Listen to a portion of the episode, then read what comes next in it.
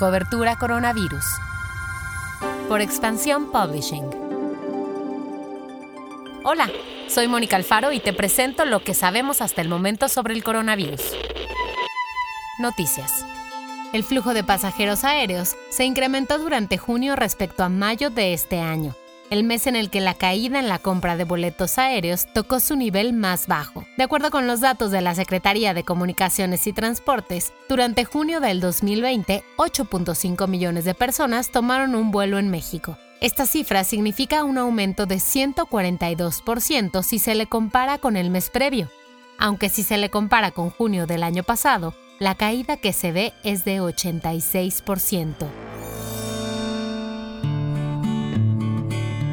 De acuerdo con el reporte de la Secretaría de Salud, México ya tiene 395.489 contagios de COVID. Esto significa un incremento de 4.973 respecto al reporte previo. En cuanto a las víctimas fallecidas, el país ya registra 44.022 en total. Pasamos a lo que pasa en el mundo.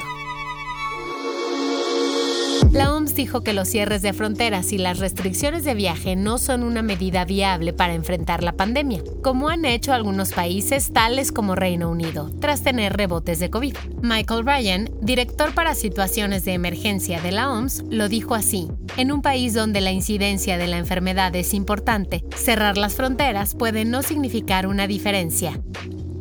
Robert O'Brien, asesor en materia de seguridad del presidente Trump, dio positivo a COVID O'Brien es el funcionario de más alto rango del gobierno de Estados Unidos que ha dado positivo. Además, por el tipo de papel que desempeña, se sabe que su contacto con el presidente Trump es frecuente.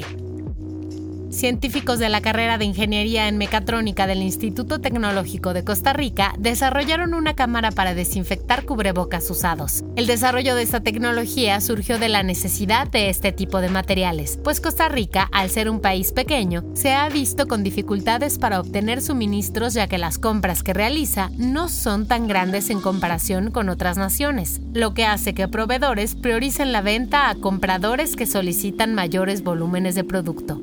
Esta cámara utiliza luz ultravioleta y plasma y ya fue aprobada por las autoridades locales, por lo que ahora espera una autorización internacional.